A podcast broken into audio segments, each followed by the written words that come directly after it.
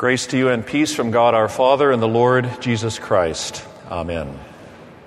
It takes longer, but you see more.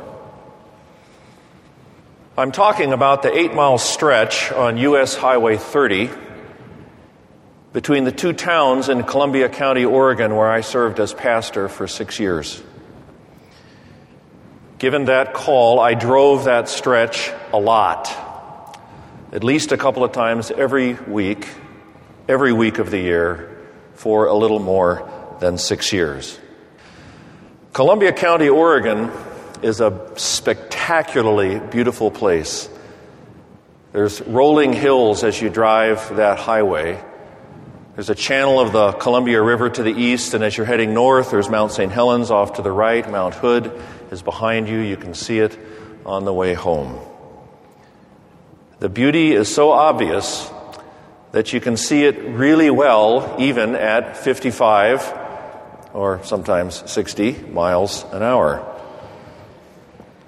It used to take me about 15 minutes to drive from one town to the next. But one time, I walked it. It was a fundraiser for the local crisis pregnancy center and Renee and I and a bunch of people walked that little more than eight miles. It takes quite a bit longer, but you see more. What was interesting to me was what I saw more of. I did remember seeing more beauty, but mostly what I saw wasn't beauty. Now, Oregon, as I said, and if any of you have ever been there, Western Oregon, you know it's a gorgeous place. And it prided itself, probably still does, on recycling, and there's a bottle bill, and everybody goes around picking up trash. Uh, I don't think they were the official state mottos, but at the time it seemed like the two really mottos that embodied the culture were keep Oregon clean and Californians spend your money and then go home. But when you take a little longer, you see more. Those nice little bridges over which I would drive at 55 miles an hour seemed dirtier and gray.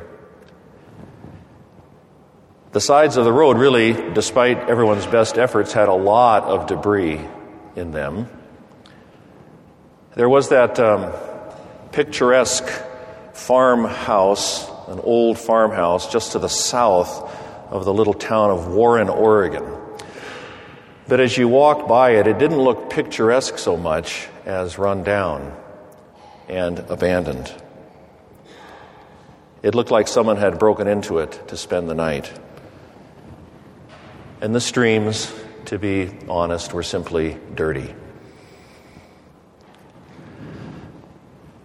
Speed is a mixed blessing. Our culture in North America is fast. To us, fast is normal, fast is good, fast is a virtue.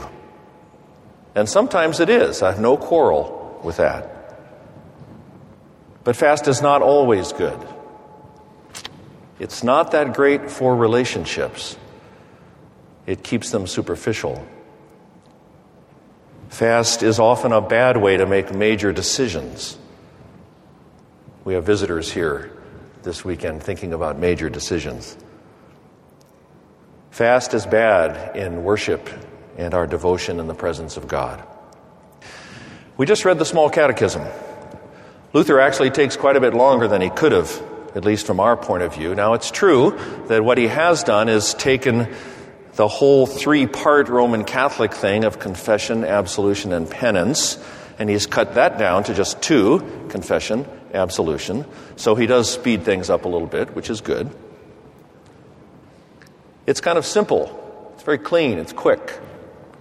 Confession has two parts.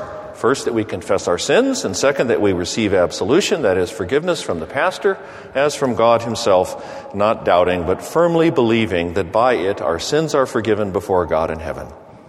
Simple. I can remember as a seventh grader thinking, man, that was quick. Thank you, Martin. Wait. He slows us down.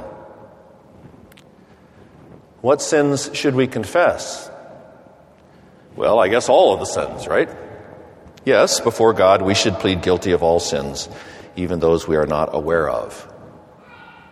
Not aware of. Oh, that sounds right. That's quick. But he takes longer. Luther says, but before the pastor, we should confess only those sins which we know and feel in our hearts. feel in our hearts. Whole days go by when I don't feel much of anything in my heart because it can't keep up with my head or my feet or my day planner. That's not how we do things. But we could, and we should. It takes longer, but you see more. And so Luther helps us. He says, Which are these sins? Consider your place in life according to the Ten Commandments. This could take a while. Are you a father? A mother? Are you a son or a daughter? Are you a husband? A wife? A worker? Have you been disobedient? Have you been unfaithful? Have you been lazy? It takes longer, but you see more. Have you been hot tempered?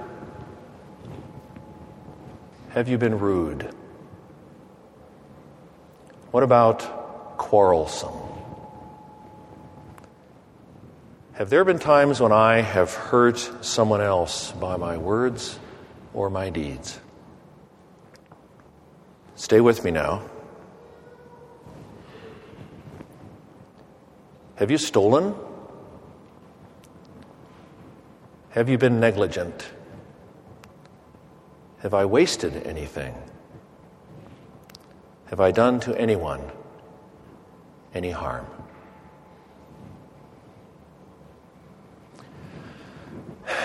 Takes longer, but you see more. Now, this is not some exercise in self flagellation or in self abuse or in spiritual one upmanship or one downmanship. It's important. Dr. Luther teaches us on a regular basis to turn off the speed, to gear it down, to take longer, and to see things that are really there, real sins by which I have hurt you, real sins that have beaten and bruised my relationship with the Father, the Son, and the Holy Spirit. You see more. But you know what? I have some really, really good news for you. You see more, but there is no sin that you see that Jesus Christ has not already seen. He sees way better than you do. That's why you confess to Him even the sins of which you are not aware. He sees, He knows, He loves you. He lived, He died, He rose to life forever and He forgives you. Sometimes it takes a while just to get us ready. It takes the Spirit a while to get us ready to acknowledge and confess our sins. It just takes us a while to get ready. We're not sure we want to face them. Part of us doesn't want to give them up. But, dear friends, I have some really, really good news for you. That before you were ready to even acknowledge your sins, Jesus Christ was ready to forgive you. Because it's morning and his mercies are new also this morning. And you may call upon him because he is gracious and he is so ready to forgive. When you finally slow down, it can be hard. It's easier in some ways to live the pace set by the world. But when we do slow down, we see that far too often the world has had its way with us. Sisters and brothers, I have some really good news for you. Jesus Christ is the Lamb of God, and He takes away the sin of the world. Jesus Christ is the Lamb of God, and He takes away the sin of the world. Jesus Christ is the Lamb of God, and He grants you His peace.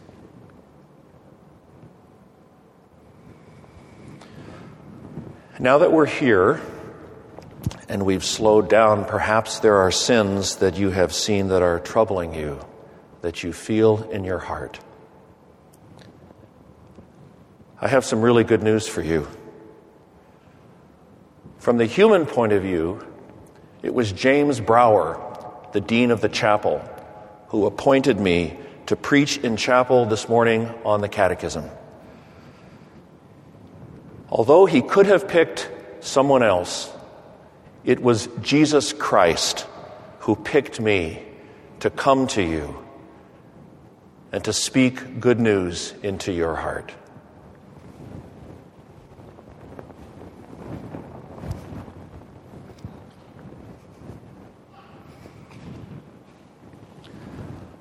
Upon this, your confession, by virtue of my office as a called and ordained servant of the Word, I announce the grace of God to all of you. And in the stead and by the command of my Lord Jesus Christ, I forgive you all your sins. In the name of the Father, and of the Son, and of the Holy Spirit. Amen.